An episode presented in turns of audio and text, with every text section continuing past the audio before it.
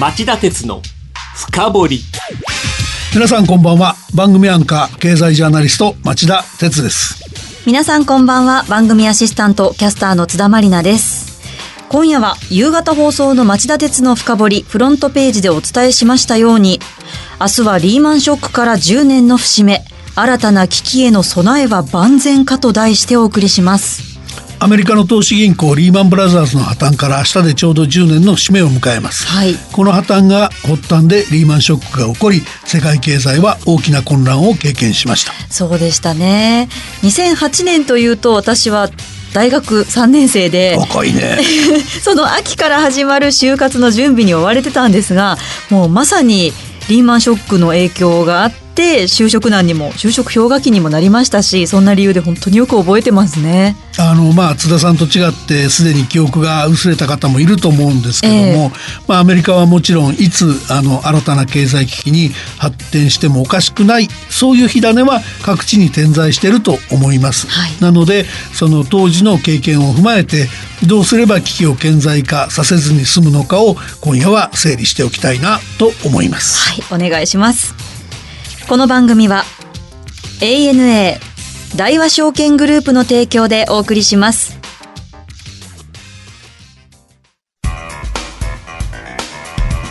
今日の深掘り。えー、まずリーマンショックが起こった経緯をまとめました。津田さんちょっとこれ紹介してください。はい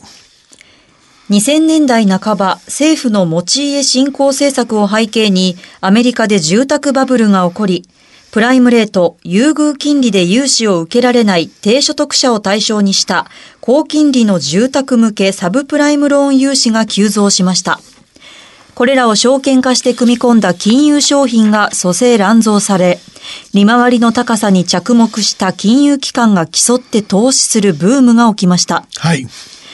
ところが2007年頃住宅バブルが弾け、身の丈を超える負債を抱え込んだ低所得者のローン返済が滞り、サブプライムローン債券を組み込んだ金融商品も続々とデフォルト、債務不履行を起こしました。地方銀行の破綻が相次いだだけでなく、2008年3月には全米5位の投資銀行だったベアースターンズも実質破綻。商業銀行大手 JP モルガンチェイスによる救済買収をニューヨーク連銀が支援する異常事態が起きました。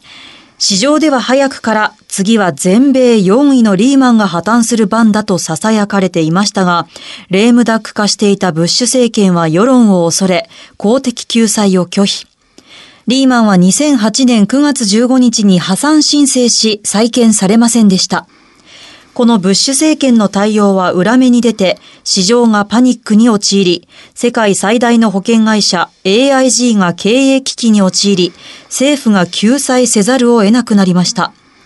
加えて、モルガン・スタンレーやゴールドマン・サックスも苦境に陥りました。はい、ありがとう。それで結局アメリカ議会は、えー、翌10月におよそ80兆円の公的資金を投入して経済金融危機の封じ込めに乗り出す新法を成立させ残る、えー、大手金融機関を救済しました。はい、だけどもそのリーマンを見捨てたことが金融システム不安を呼んでしまって世界恐慌を招いた。はい世界的な株価の暴落で日経平均株価もリーマン破綻から1ヶ月半でおよそ4割下落した。で問題は金融にとどまらず実体経済も長期にわたる停滞を強いられる。で、日本でもリストラ、はい、賃下げ、はい、希望退職、はい、派遣切り、はい、就職氷河期といったことが蔓延したんですよね。本当にそうでしたね。ねで、そうした中で、そのアメリカ、ヨーロッパ、日本の中央銀行は強調して未曾有の金融緩和を。一方の各国政府は財政出動による景気刺激策をそれぞれ、えー、講じざるを得なかった。で、先進国の相対的な経済的パワーの低下から G20 の新興国にもその役割分担が求められ、えー、その結果中国が4兆元、当時の為替レートでおよそ57兆円に上る景気刺激策を講じたことなどもあって、なんとか世界経済は平静を取り戻した。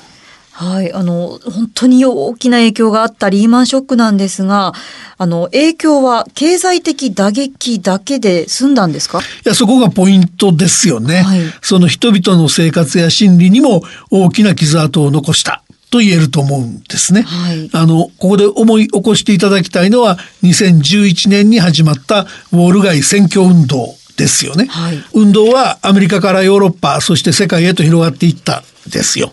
どんな運動だったんですか？あのそもそもの主張は巨額の富を独占するウォール街の大手金融機関や全体のわずか1%に満たないそういう金融機関の幹部らの富裕層を99%の低所得者層の税金で救済するのをやめろっていう話だったんですよね。はい、だけど、その次第にその主張が変わっていって、社会的、経済的に取り残された弱者の側に立つ怒りの政治を求める勢力に変質して力を増していった。で、これは今日のトランプ政権の誕生の原動力の一つになった力ですよね。はい。あの、そもそもね、こういう運動が起こった背景って何だったんですか？ウォール街の金融機関やその関係者は政府の支援で速やかに苦境を出したのに対して仕事や住宅を失った低所得者層の人々の生活再建は難しかったんですよね。えー、なので、トランプ流の政治がそうした怒りを不安を巧みに取り込んで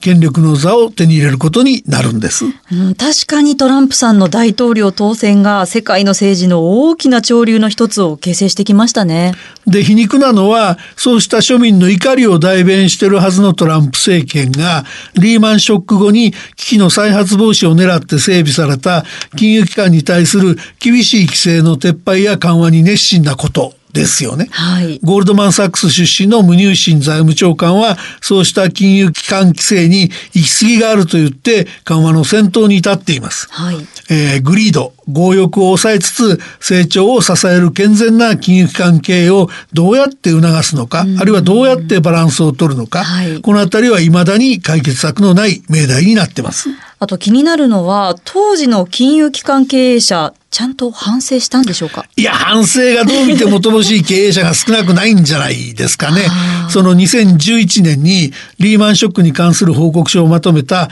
金融危機調査委員会のアンヘリデス委員長は AIG を率いたサリバン氏は1820億ドルおよそ20兆円の国家救済を受けながら1億7000万ドルの退職金を得た。とかですね、シティグループの取締役会議長だったルービンさんは銀行存続へ450億ドルの資金と3000億ドルの不正保証を受けたシティから1億1000万ドルの報酬を受けたと指摘している。リーマンショックからトランプ政権が生まれて今ねアメリカ経済絶好調じゃないですか、うん、この流れはまだまだ続きますかね？いや無理でしょう。あの今のね、はい、アメリカ発の世界経済の好調っていうのは、はい、リーマンショック後の前例のない強力な金融緩和や財政出動によって作り出された実力以上の公共ですよね。なのでそのトランプ大統領の言葉とかあの自信たっぷりの態度とは裏腹にそれほどの永続性があるとは考えにくいですよね。あじゃあバブルみたいなもの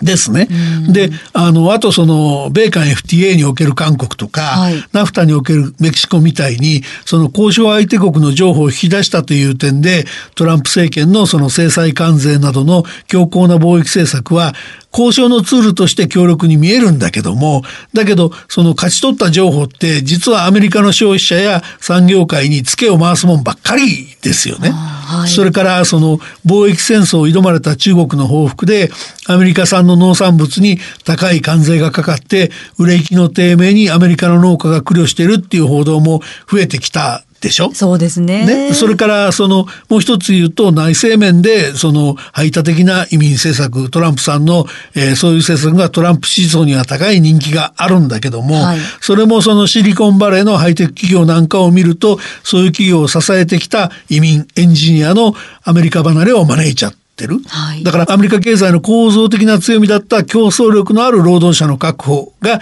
近い将来困難になりかねないっていう問題があるわけですよね。もしまたリーマンショックみたいな事態が発生したら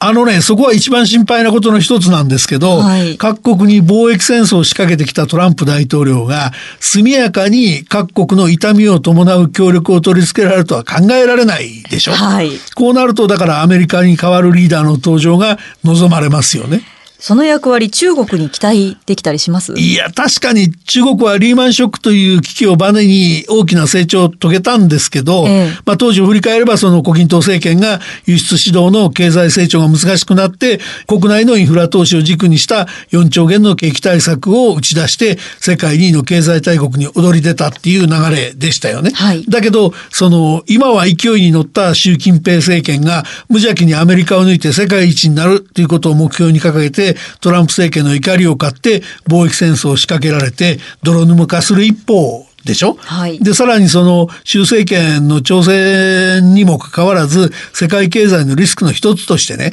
チャイナリスクっていうのは上げる向き相変わらず多いんですよね。そうですね。でそれはだからアメリカとの貿易戦争に加えてその金融機関の不良債権問題であるとか外貨準備の急減といった問題が隠れているからでそのアルゼンチンやトルコインドネシアといった他の新興国のように、えー、中国の深刻な通貨安危機の勃発を懸念する向きが少なくないわけですよね。はい、でそうした懸念を移して中国株の株価は、えー、低迷していて日本の2.5倍もの規模の名目 GDP を誇るのに上海と深セン両市場を合わせた時価総額は日本とほとんど変わらないですよね。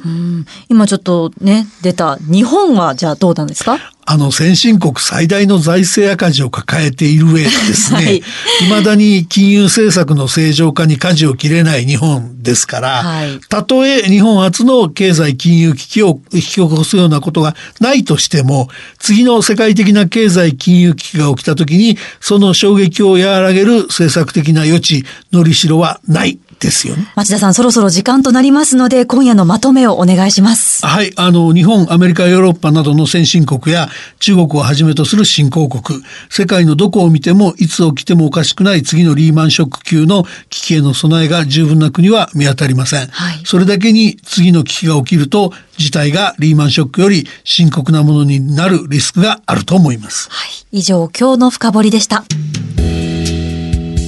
町田鉄の深掘り。